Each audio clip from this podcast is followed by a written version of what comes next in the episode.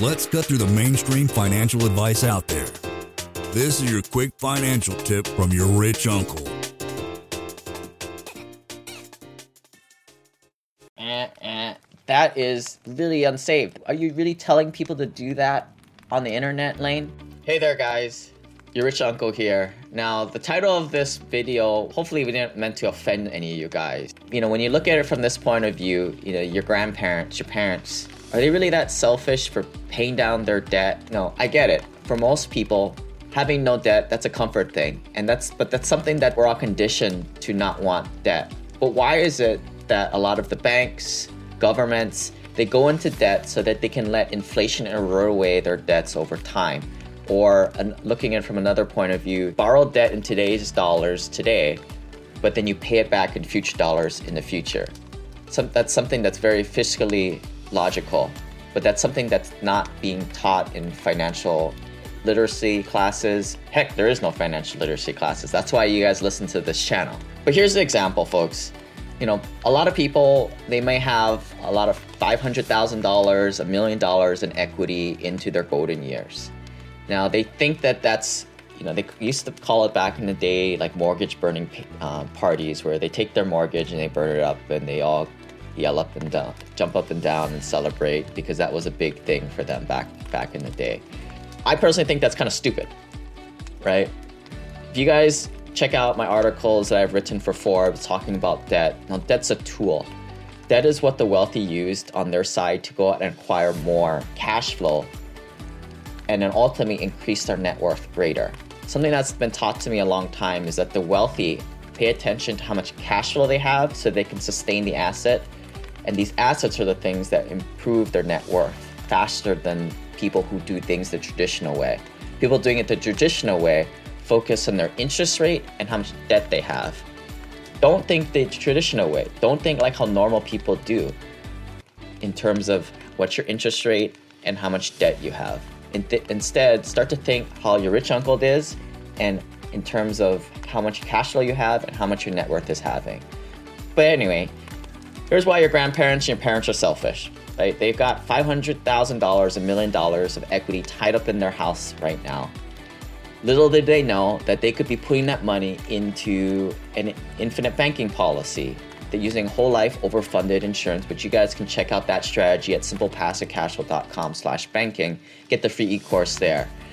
In something like that, one of the most guaranteed type of investments out there, investing alongside long term, great balance sheet life insurance companies, you can be making about 5% tax free. Now, just taking that example, 5% uh, on a million dollars a year, that's about $50,000 a year that you could make, be making tax free. That $50,000 can probably be paying for a couple of kids' college education, a couple of grandchildren's college education. When people are struggling out there trying to meet ends meet, yet they have half a million, million dollars of equity not doing anything. It just makes me really frustrated. Now, playing around with the numbers a little bit, you know, I would say most people in high priced areas such as California, Washington, Hawaii, they probably have a million dollars of equity here. And if they would have put their money into something that made 10%, now you're talking about much more money that's just being wasted away $100,000.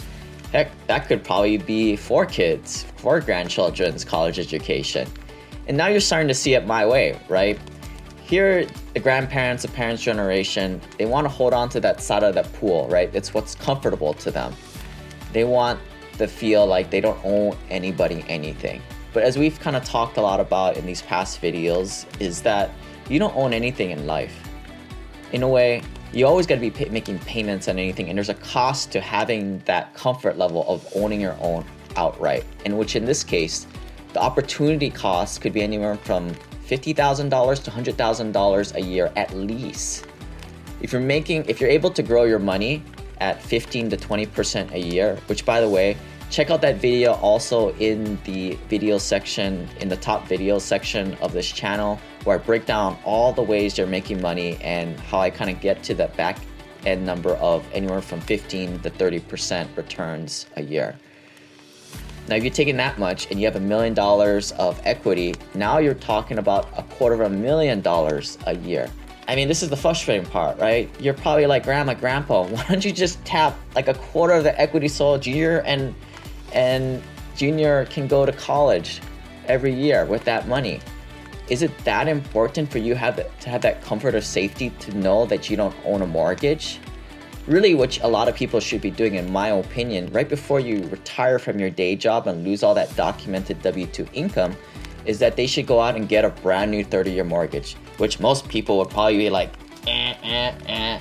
That is really unsafe. That's what you are you really telling people to do that on the internet lane? Yes, I am. And think about it, right? Do the math. The math tells you what to do. If you were to take that money out and put it to higher and better use, a lot of people are still in the growth years of their wealth building. A lot of you guys are kind of getting started out here right? If you take that money and you put it to more and more investments, it grows and grows over time. And this is how wealth is built over a long period of time prudently. The important thing is to go into cash flowing types of investments where it can allow you to pay the debt service, right?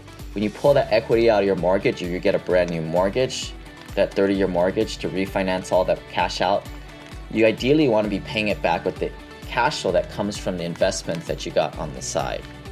And this is where we're constantly paying an arbitrage game between one set of investments and other holdings. So I'm gonna wrap up the video there. Hope I didn't offend anybody, but just kind of breaking the paradigm out there because the wealthy do things very differently.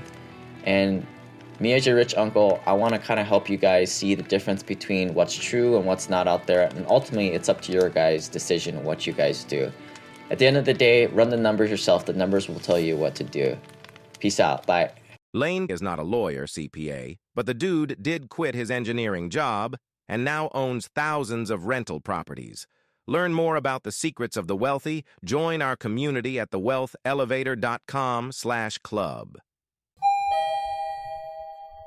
And if you're looking for a longer form podcast, also subscribe to the Wealth Elevator podcast.